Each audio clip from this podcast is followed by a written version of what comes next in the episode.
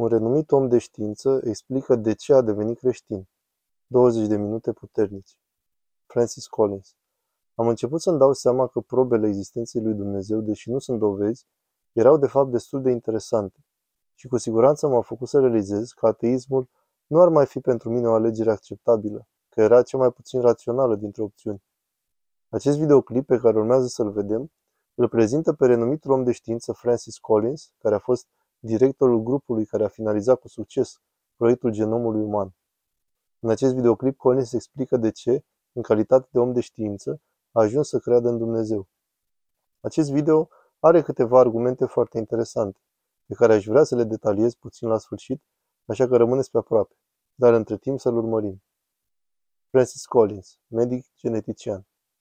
Nu voi trece prin întreaga cronologie, exact cum s-a întâmplat, dar permiteți-mi să vă rezum genul de argumente care m-au adus în cele din urmă la poziția de a recunoaște că credința în Dumnezeu a fost un eveniment în întregime de satisfacție intelectuală, dar și un lucru pentru care simțeam o tot mai mare foame spirituală. Și interesant, unele dintre indiciile către Dumnezeu fuseseră în fața mea tot timpul, venind de la studiul naturii. Și nu m-am gândit cu adevărat la ele, dar acolo erau. Iată unul care pare a fi o afirmație evidentă, dar poate că nu e chiar așa de evidentă. Există ceva în loc de nimic. Nu există niciun motiv pentru care ar trebui să fie astfel. Această frază a lui Wigner, laureatul premiului Nobel pentru fizică, mi-a atras atenția pentru că am fost implicat, desigur, ca student absolvent, lucrând cu mecanica cuantică, cu ecuația lui Schrödinger. Și unul dintre lucrurile care mă atrăgeau atât de mult la matematică, fizică și chimie era cum se face că acest tip special de reprezentare a materiei și a energiei funcționează. Adică funcționează foarte bine și o teorie care este corectă se dovedește adesea a fi simplă și frumoasă. De ce ar trebui să fie așa? De ce ar trebui ca matematica să fie atât de nerezonabil de eficientă în descrierea naturii? Existența Big Bang-ului, faptul că Universul a avut un început, așa cum aproape toți oamenii de știință au concluzionat, cam cu 13,7 miliarde de ani în urmă, într-o singularitate inimaginabilă, unde Universul mai mic decât o minge de golf a apărut brusc și apoi a început să se extindă și a continuat să se extindă de atunci. Și putem calcula acea singularitate doar observând cât de departe acele galaxii se îndepărtează de noi și lucruri precum radiațiile de fond de microunde, ecoul acelui Big Bang. Desigur, acest lucru prezintă o dificultate, deoarece știința noastră nu poate privi înapoi dincolo de acel punct. Și se pare că ceva a apărut din nimic. Ei bine, natura nu ar trebui să permită asta. Așa că, dacă natura nu este capabilă să se creeze singură, cum a ajuns Universul aici? Nu poți postula că a fost creat de o oarecare forță naturală, pentru că asta nu ar rezolva problema. Pentru că atunci, ce a creat acea forță naturală? Așa că singura explicație plauzibilă, după părerea mea, este că trebuie să existe o forță supranaturală care l-a creat și, bineînțeles, acea forță nu ar trebui să fie limitată de spațiu sau nici măcar de timp. Acum ajungem undeva. Așa că să ne imaginăm că există un creator, să numim pe acest creator Dumnezeu, care este supranatural. Nu este limitat de spațiu, nu este limitat de timp și este un matematician foarte bun. Acum începe să capete ceva sens. Dumnezeu trebuie să fie și un fizician incredibil, pentru că un alt lucru pe care am început să-l realizez, citind puțin mai mult, este că există această fenomenală reglare fină a Universului, care face ca complexitatea și, prin urmare, viața să fie posibilă. Cei care studiați fizică și chimie știți că există o serie întreagă de legi care guvernează comportamentul materiei și al energiei. Există ecuații simple și frumoase, dar care au constante în ele, cum ar fi constanta gravitațională sau viteza luminii. Și nu putem deriva în prezent valorile acestor constante. Ele sunt ceea ce sunt. Sunt ceva dat. Trebuie să faci un experiment și să le măsori. Să presupunem că ar fi puțin diferite. Ar conta asta? S-ar schimba ceva în universul nostru dacă constanta gravitațională ar fi puțin mai puternică, puțin mai slabă? În unele zile, cred că e un pic mai puternică, dar nu prea cred că este. Așa că acel calcul a fost făcut în special în anii 70 de către Barrow și Tipler și rezultatul a fost uimitor. Și anume că dacă iei oricare dintre aceste 15 constante și le modifici doar puțin, întregul nu mai funcționează. Să luăm gravitația, de exemplu. Dacă gravitația era doar cu o parte din 10 miliarde mai slabă decât este, atunci după Big Bang nu ar fi fost suficientă atracție gravitațională pentru a rezulta imensitatea de stele și galaxii și planete și tu și eu și s-ar fi finalizat totul cu un univers steril în expansiune infinită. Dacă gravitația ar fi fost doar un pic mai puternică, Lucrurile tot ar fi fuzionat, doar că un pic prea repede, și Big Bang-ul ar fi fost urmat după un timp de o mare prăbușire. Iar noi nu am mai fi avut șansa să apărem, pentru că momentul nu ar fi fost potrivit. Și acesta e doar un exemplu. Nu te poți uita la aceste date și să nu te minunezi de ele. Este uimitor să vezi muchia de cuțit a improbabilității pe care se desfășoară existența noastră. Deci despre ce este vorba? E bine, mă pot gândi la trei posibilități. În primul rând, poate că teoria ne va spune într-o zi că aceste constante trebuie să aibă valoarea pe care o au, că există un motiv a priori pentru asta.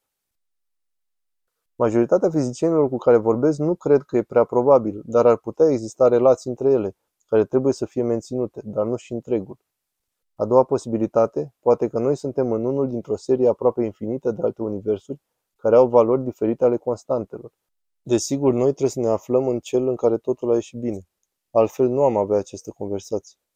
Așa că aceasta este ipoteza multiversului și este o ipoteză ce poate fi apărată atâta timp cât ești dispus să accepti faptul că probabil nu vei putea niciodată să observi aceste serii infinite de alte universuri paralele. Iar asta necesită un salt destul de mare de credință. A treia posibilitate este că totul este intenționat, că aceste constante au valorile pe care le au, pentru că acel creator Dumnezeu, care este și un bun matematician, a știut și că există un set important de constante de reglat aici, dacă acest univers care urma să fie creat urma să fie interesant. Luați aceste trei posibilități. Care pare cea mai plauzibilă? Aplicați bliciul lui Occam, dacă doriți, care spune că cea mai simplă explicație este și cel mai probabil corect. Eu am ajuns la numărul 3, mai ales pentru că am ajuns deja la ea prin celelalte argumente cu privire la ideea existenței unui creator. Și asta e interesant, dar desigur până acum cât de departe am ajuns? Am ajuns la Dumnezeul lui Einstein, pentru că Einstein cu siguranță s-a minunat de modul în care funcționează matematica. Einstein nu era conștient, din câte știm noi, de existența argumentelor de reglaj fin la acest nivel, dar probabil că ar fi îmbrățișat ideea în același mod. Dar noi nu am reușit încă să ajungem la un Dumnezeu teist. Am ajuns la un Dumnezeu deist, deci cum ajungem acolo? Ne întoarcem la Lewis și la primul capitol din noul creștinism, care se numește Bine și rău ca un indiciu pentru sensul universului. Și aici se vorbește despre legea morală. Nu am făcut filozofie în facultate, așa că nu am prea înțeles despre ce era vorba. Dar pe măsură ce am început să recunosc care era argumentul, a sunat adevărat. A sunat adevărat într-un mod cu adevărat surprinzător. Unul dintre acele lucruri pe care le-am realizat e că am știut asta toată viața, dar niciodată nu m-am gândit serios la asta.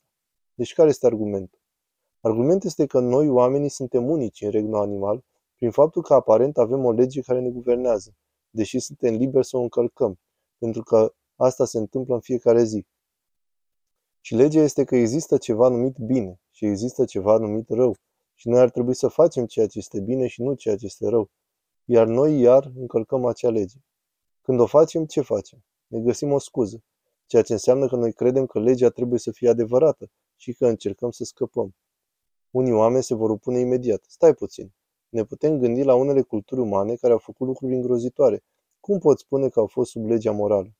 Ei bine, dacă te duci și studiezi acele culturi, vei afla că lucruri pe care noi le considerăm groaznice au fost în gândirea lor considerate corecte, din cauza așteptărilor culturale diferite. Deci, în mod clar, legea morală este universală, dar este influențată de acțiuni particulare și de cum apar, ca bune sau rele. Uneori, legea morală ne determină să facem unele lucruri dramatice, mai ales în termen de altruism, când te sacrifici pentru altcineva. Ce părere aveți de asta? Oamenii pot să susțină și au mai făcut-o și vor continua să facă asta, că toate acestea pot fi explicate prin evoluții și sunt argumente utile de luat în considerare. De exemplu, dacă ești altruist față de propria ta familie, poți vedea că asta are sens din perspectiva evoluției, pentru că aveți același ADN. Așa că dacă ajuți ca ADN-ul lor să supraviețuiască, e bine e și ADN-ul tău. Așa că asta are sens din punctul de vedere darwinist despre aptitudinea de reproducere.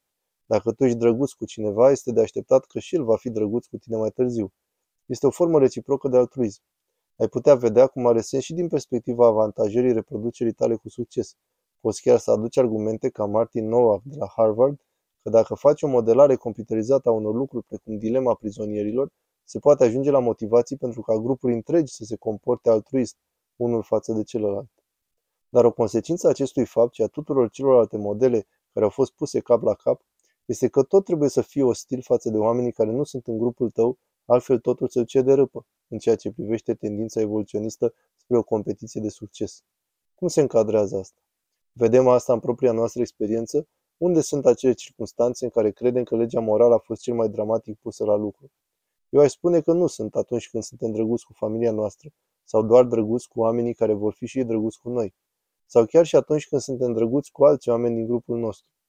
Lucrurile care ne șochează și care ne fac să ne minunăm și să spunem asta este noblețea umană, sau când acest altruism radical se extinde dincolo de acele categorii, când o vezi pe Maica Tereaza pe acele străzi din Calcuta, adunându-i pe cei muribunzi, când îl vezi pe Oscar și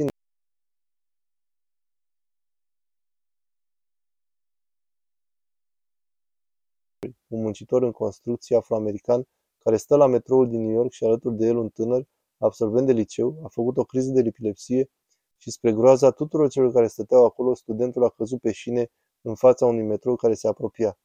În timp de doar o fracțiune de secundă pentru a lua o decizie, Wesley a sărit și el pe șine, l-a tras pe elevul care încă era în criza de epilepsie în acest spațiu mic dintre șine, acoperindu-l cu propriul corp și trenul s-a rostogolit peste amândoi.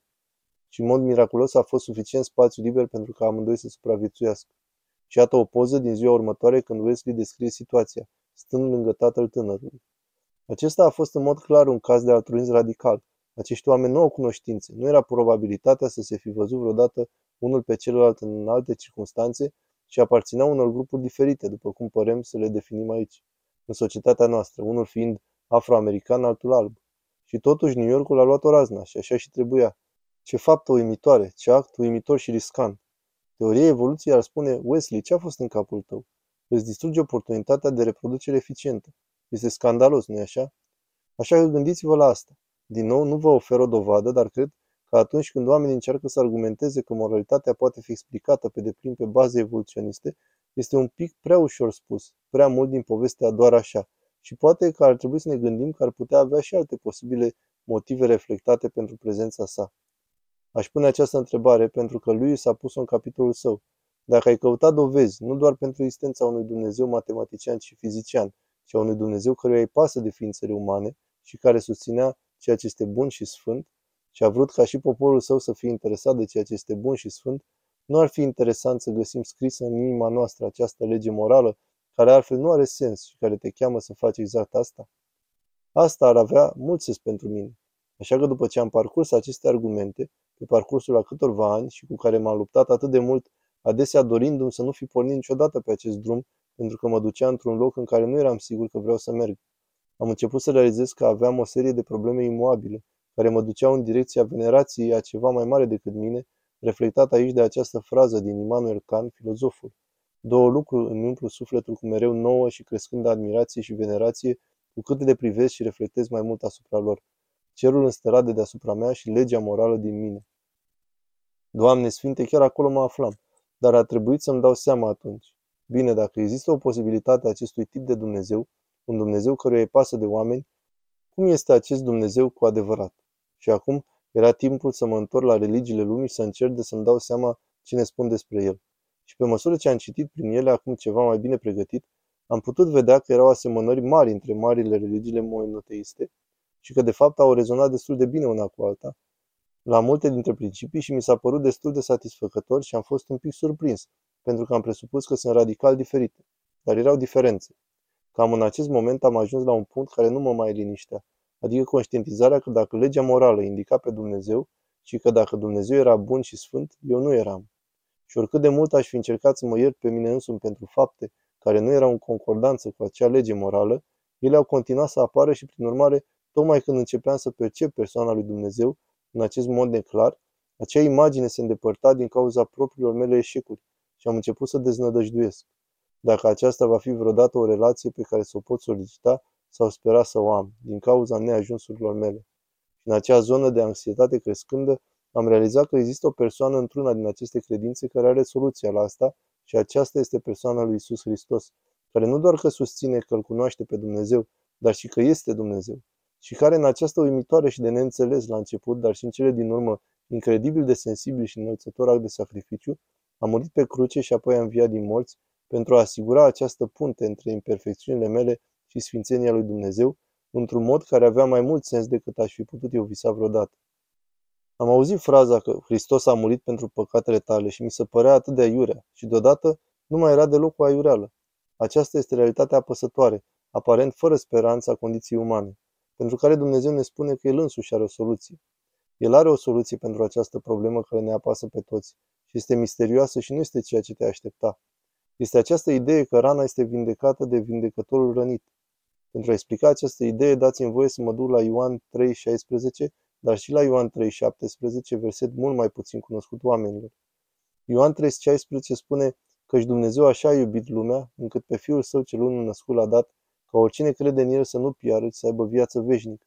La Ioan 3,17 scrie: căci n-a trimis Dumnezeu pe Fiul Său în lume ca să judece lumea, ci ca să se mântuiască prin El lumea. Un om numit Isaia, care era profet al lui Dumnezeu, care a trăit cu 700 de ani înainte de Iisus, a scris profețind despre Iisus. Dar el fusese străpuns pentru păcatele noastre și zdrobit pentru fără de legile noastre. El a fost pedepsit pentru mântuirea noastră și prin rănile lui noi toți ne-am vindecat. Isaia 53:5. Aceasta este ideea vindecătorului rănit care vindecă. Problema răului are o soluție și numele ei este Iisus. El este cel care face toate lucrurile în noi, așa că întoarceți-vă la Iisus.